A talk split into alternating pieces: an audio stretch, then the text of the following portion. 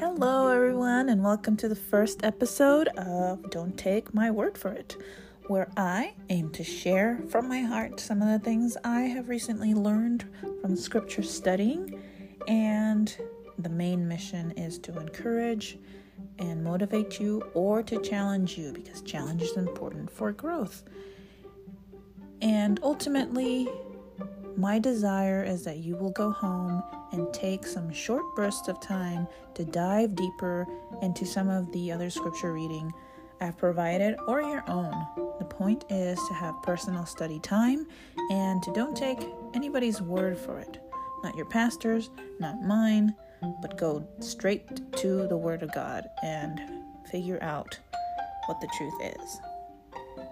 So I hope you're excited. I'm super excited um, for some of the things we're going to be talking about today. The episode is about Luke 9, and we're only going to be tackling verses 1 through 9, and I'm going to give some side reading to add to.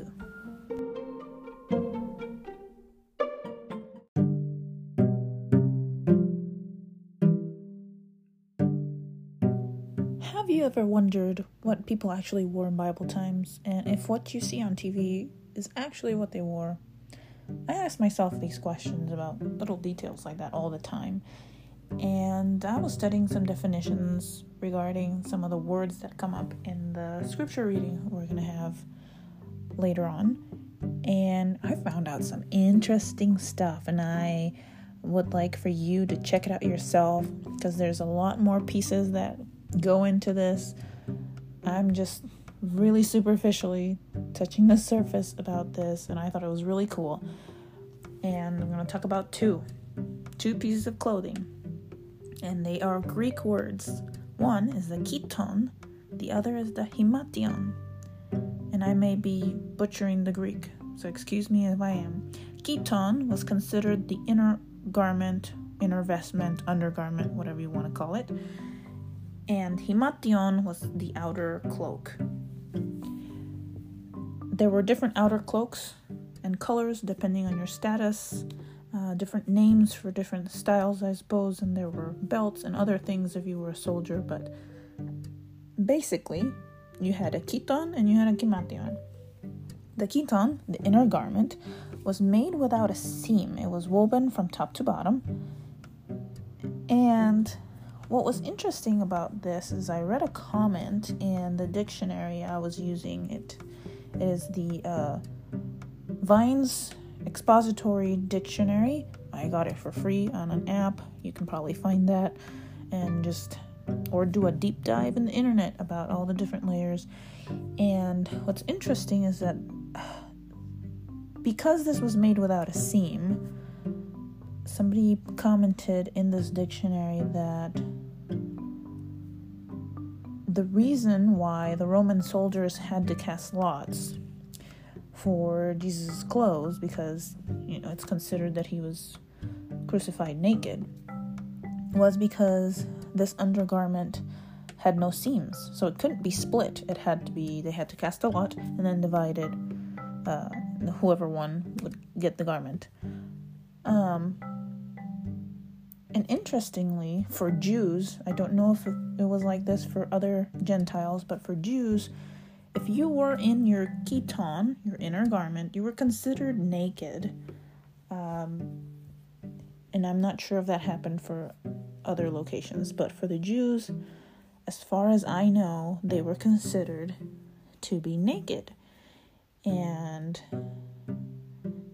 this is why uh, there's a, another Bible story where Peter is fishing and it says he puts on his cloak because Jesus is, I think Jesus is approaching and he was working, so he it was okay for him to be in his chiton. So he wasn't actually naked, he was probably wearing this piece of clothing, and I thought that was so cool because I did not know that. Actually, another thing that you might find inter- interesting is that for fishermen, that outer cloak was called ependutes ependutes, and that was the fisherman's sorry fisherman's version of the upper garment or what they put on top of the under one. So pretty cool, huh? Our scripture for today is Luke 9 from verse 1 through 9. And I'm going to read it, do some pauses, and then we'll dive into it. It starts like this Then he called his twelve disciples together and gave them power and authority over all devils and to cure diseases. And he sent them to preach the kingdom of God and to heal the sick. And he said unto them, Take nothing for your journey, neither staves, nor scrip, neither bread, neither money, neither have two coats apiece. We're going to talk about some of the definitions of these words. And whatsoever house ye enter into, there abide, and thence depart. Verse 5 And whosoever will not receive you when ye go out of that city, shake off the very dust from your feet for a testimony against them. And they departed and went through the towns, preaching the gospel and healing everywhere. Verse 7 Now Herod the Tetrarch heard of all that was done by him, and he was perplexed, because that it was said of some that John was risen from the dead. There is some history here, and we'll dive into that too. Verse 8 And some that Elias had appeared, and of others that one of the old prophets was risen again. And Herod said, John have I beheaded, but who is this of whom I hear such things? And he desired to see him. All right, let's get straight to it. So, verses 1 to 2. Jesus gathers his 12 disciples and he vests them with power and authority from God to do some pretty crazy stuff. They had authority over devils or demons or entities, whatever you want to call them, and to cure diseases. And their mission was to go and preach the gospel uh, and go cure people. Uh, and after that, verses 3 to 4, uh, things start to get interesting. Not that verses 1 and 2 aren't interesting, because I think it's uh, pretty cool that they had such wonderful power, which, by the way, is power that if you are saved and you have the Holy Spirit, is something that God has given you as well. You have authority over dark entities and um, the power of healing really depends on God's will, and I am not somebody that knows a whole lot about that, but I do believe in the Holy Ghost and His Spirit and God giving us power to do things that we can't even imagine. Um, but verses 3 to 4 is where I, I started to get really introspecting, if that's how you say it in English. Um, because it says, Take nothing for your journey. But then he gets really specific because, you know, if, if somebody tells me, we're going on a trip, take nothing with you, I'll be like, okay, I'm not taking the big the big suitcase. I'm taking the little one. but that's not what he was telling them. He was saying, no, you don't understand. Nothing as in not your staves, not your scrip, not your bread or your money, and you don't even get changes of clothes. And let's talk a little bit about what those words mean because I, for one, didn't know what two of them meant. So, staves was a word that I had never heard before. Maybe you have if your main language is English. But a stave is a staff or a rod. And that could be an episode in and of itself if you like learning about nuances like that.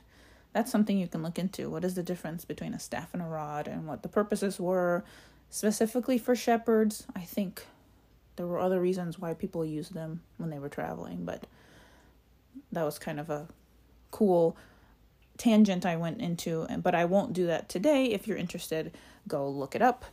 Um, another word that it uses here is scrip. So, scrip is another word for wallet. The Greek word that it stems from is called peira, or it's pronounced, I guess, peira. It's P E R A. If you have the Vine's Expository Dictionary, you can look it up under scrip. It should show up, and it it's not wallet like we know the wallet today. It was a sack where you put your belongings in for traveling. So no backpacks for them.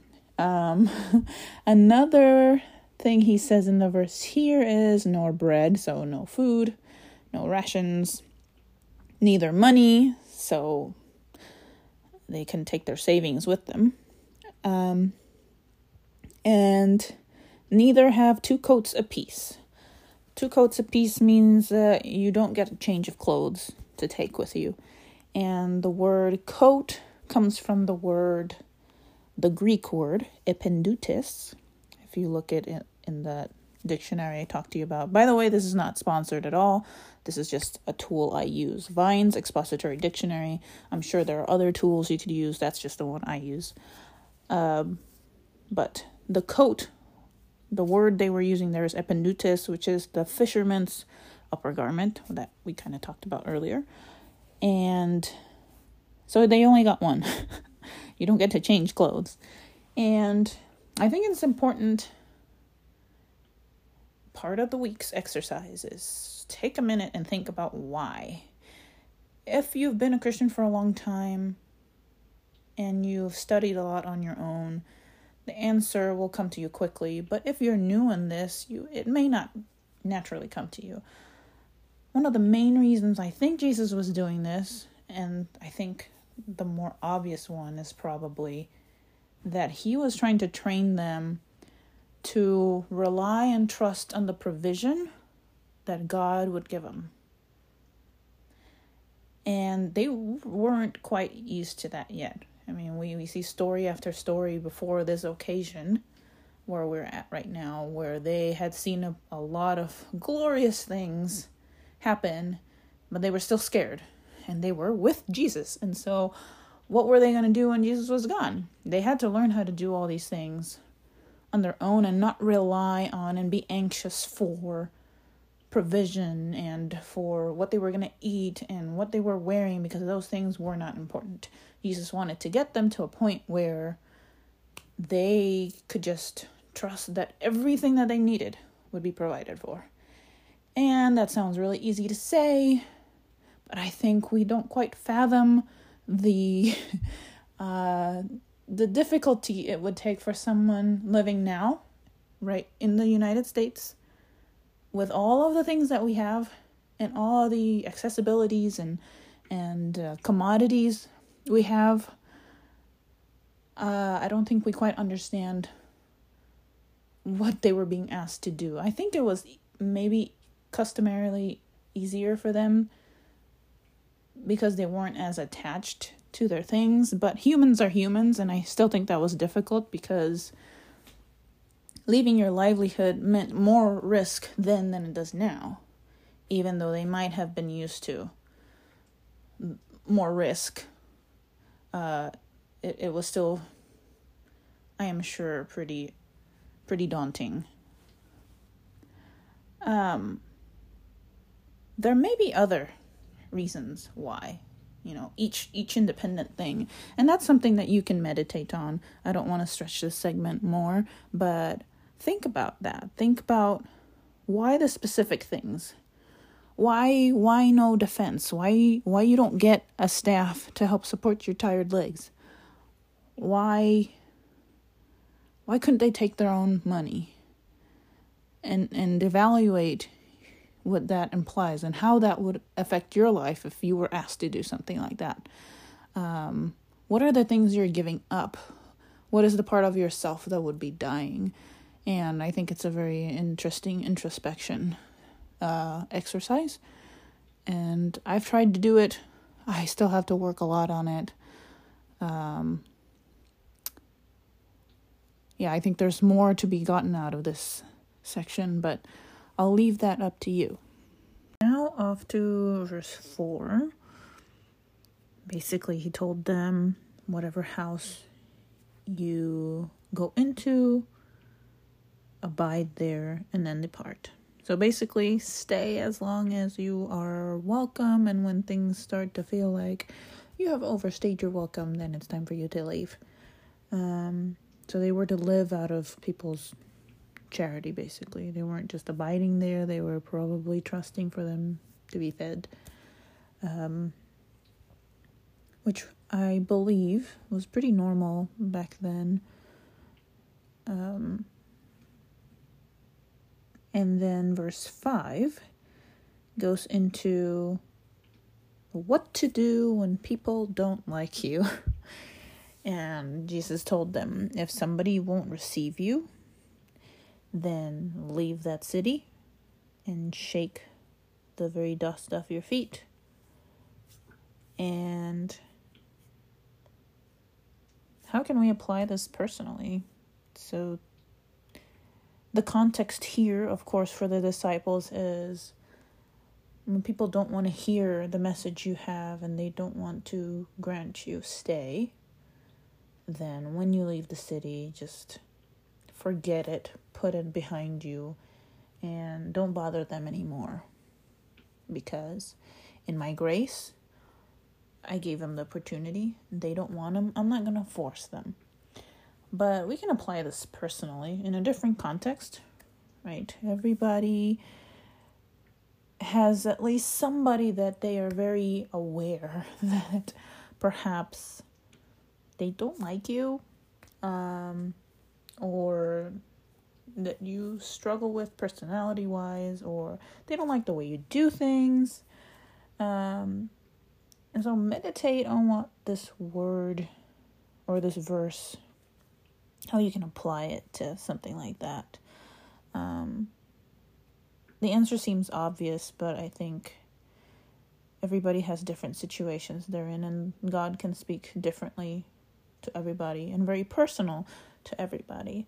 So if someone is not receiving you and they don't like you, and this is not regarding uh I'm not talking about they don't like you because uh, there are there's personal responsibility, right? If there are things that you do that you should not be doing and that you know that aggravate other people, like being a slob or being late or shoving off your responsibility to others. Obviously, they're not gonna like you. And that's probably something you need to work on. I'm talking about plain and simple, they don't like the way you operate naturally, your personality. Um, and there are things we can work on, but there are other things that this is just who I am. And I pray God gives you wisdom and that you can maturely decide whether it's one or the other. Um, right? Think about that. Um, because if there's something you need to change, again, change it. But if not, somebody doesn't receive you, they don't like you, they treat you poorly, you shake it off. All right verse 6 basically just says that they actually went out in their groups and they preached the gospel and did healing everywhere.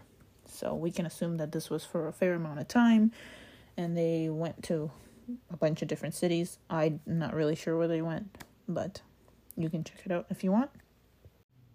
Verses 7 through 9, we get introduced to Herod and he had been hearing about what Jesus and his disciples were doing, and he was a little perplexed, is the word that they use here. I'm using a King James version. It may be different in the version of the Bible you have. It's always important or interesting to look up definitions and figure out the undertones of things. I didn't specifically for this word, but I detect, you know, it's probably confusion or there's also some fear in there. Um, and this is because there's history between somebody that came before Jesus. And so a little bit further, we see that some were saying that this was John the Baptist risen from the dead. He had recently decapitated John the Baptist, and he didn't want to because he had some sort of fear of the things that John the Baptist could do.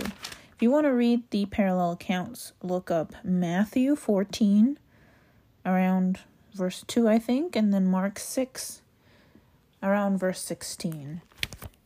And in Matthew is the story of how all this happens. And basically, the reason why Herod had a thing with John the Baptist, it was like a mixture of fear and I don't like you, is because he confronted John the Baptist. Uh, he sorry, he confronted Herod about the wife he has he had recently married. It used to be his brother's wife, and that wasn't lawful.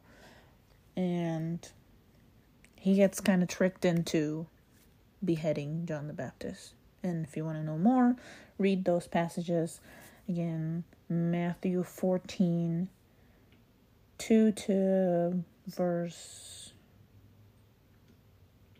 12. You'll find that account, and you can find it in Mark as well. But going back to Luke, sorry, my pages are making noise. Um, verses 8 and 9, we're talking about other things people were confusing Jesus for, right? Because nobody would take that he was just the Messiah. They were attaching new names to him. They were saying he was John or he was Elias or he was some other prophet that had come back to life. Which to me, I mean, it would make more sense to believe that this is just the Messiah that's going to redeem us than to believe that some guy rose from the dead, but here we are. Uh, and then verse 9 he asks himself, you know, I I know for a fact that that guy's head was on a platter. I saw it. So who is this? I'm hearing a lot of things about him. He can do all these wonderful things and and so he desired to see him. And something that I think is kind of interesting and could warrant some extra study if you are interested is that Herod actually gets to see Jesus later on. And, well, let's take a step back. If you go forward and look at Luke 13 31, the Pharisees actually warn Jesus that Herod wants him dead. And Jesus moves from where he's at later, taking what they say as at face value. We don't really know. God, Jesus knew their hearts. Maybe they weren't really trying to warn him that Herod actually wanted to kill him and they just wanted him to leave. We don't really know that. I encourage you to read that passage yourself and discern that. Um, but certainly it, it does highlight that there was a heightened interest of Herod to figure out who this Jesus guy was, because it's still being talked about a few chapters forward. And then when you fast forward to Luke 23, verses 7 to 12, he actually gets to see Jesus. And when you read the account, in summary, Herod was really happy to see Jesus. He wanted to see a miracle done, and he kept, you know, prodding Jesus about these things, but Jesus did not speak to him, not a single word. And because Jesus didn't speak and do anything, he was accused, mocked, and basically made a sport out of. And I mean, this guy was had very poor taste. He he didn't care much for the uh, religious leaders of the day, and so he made fun of Jesus and the leaders because these people had a serious thought Jesus was a serious threat, and this guy basically thought that this was a big fat joke, and so he dressed him up and ridiculed him, but he was also ridiculing the religious leaders, and. Uh, uh, an important thing that you can meditate on is why did Jesus not speak when he sees Herod? And I know this is a little bit aside from our actual reading, but it might be a good study thing for you. Why did Jesus not speak? One of the things is to fulfill prophecy. Isaiah 53 7 to 8 basically prophesied that he would be oppressed and afflicted and he would open not his mouth. So that is one reason. But you can meditate on that on your own and maybe come up with more reasons why Jesus would have wanted to stay quiet. What kind of guy was Herod? What kind of things was he known for? He he joked about him. What what things did he do, do to John the Baptist? Uh, what was his life like, and why would Jesus want to keep quiet in front of a guy like that? So, in essence, there are a few take home things you can do for yourself. One of them is read the parallel accounts of this scripture reading Matthew 10 1 through 15, Mark 6, verse 7 through 13. I believe I made a mistake in an earlier part. So it's actually Mark 6, verse 7 to 13. Also, look into definitions of words that you think seem interesting or could mean something else. Look into finding either a concordance or an app like the one I shared that I use, the Vine's Expository Dictionary, and it will help you get more meaning out of things. A few things you can ask yourself we talked about today. One, what are you trusting God on? Where is God challenging you right now to let go control? Is it finances? Is it sickness? Is it something you're holding on to that God wants you to let go? Wherever it is, meditate on those things and think about that specific verse number three and how he wanted his disciples to travel and apply it in your context to your life right now. Another good question is Has God asked me to do something and just obey without being ready for it? And what I mean is, has God put something in my heart to do that keeps coming up? And I'm like, well, I don't have this or that. Or I don't have enough practice in this. Or I don't have the right equipment. Or I haven't gone to school for it. And that was something I was challenged with personally. I have never done a podcast. I don't have the equipment. I I'm learning, but God wants to use me as I am and he will lead me to do the things he wants me to do. And instead of us asking all the time, What do you want me to do? How do you want me to do it? I think sometimes He just puts something in your heart and He tells you, Go along with it. You don't have everything you need right now, but go along with it. So think about that. Is God asking you to do something right now, like He was asking His disciples to do? What baggage are you trying to take with you that He doesn't want you to take and doesn't care for you to have?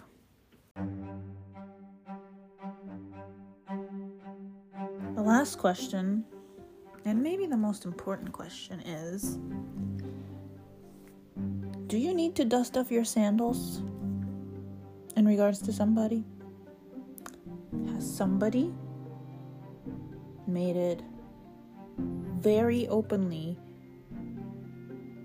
visible and understandable that they do not like you and that they intend to act accordingly? and perhaps have hurt your feelings and made life difficult for you.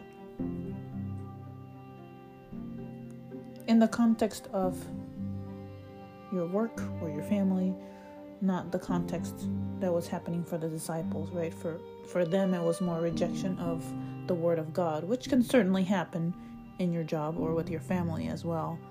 Evaluate it in both contexts. Is anybody rejecting you because of what you believe? Is anybody rejecting you because of just you? They don't even know what you believe. They just don't like you and they're making your life difficult or they're being hurtful towards you. Do you need to have time to forgive these people and dust off your feet and walk off? Do you have to place any boundaries with some people? It's important to think about these things. So meditate on that. I hope that this encourages you that the parallel reading is something that will nourish what I have talked about here. Um, and I hope the questions make you think deeper and apply it to your specific situation, both in the context of what we were reading and in the context of your life. And pray for God to guide you in whatever parts of these questions or readings you're going to take up as a challenge, right? Because I want you to go and read these parallel accounts and look at the definitions and meditate on these same things, but looking at it from somebody else's account, not just Luke's, right? There may be other things you're going to get out of this. And I'm really excited for you. I really hope that you do take up the challenge and look at definitions and read the parallel accounts. And I'm excited for for you to come back next week for the next episode and hopefully you will learn even more along with me. And remember, don't take my word for it.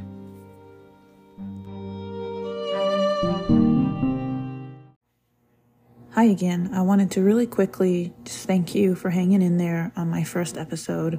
I realized that there are some editing things and structural order of things and organization that uh, needs to be worked on. Um, rest assured that each each release uh, it will get a little bit better. So have patience with me, but uh, just try to focus on the more important part, which is not anything I do, but the message itself. So thanks again for your patience, and I look forward to seeing you again.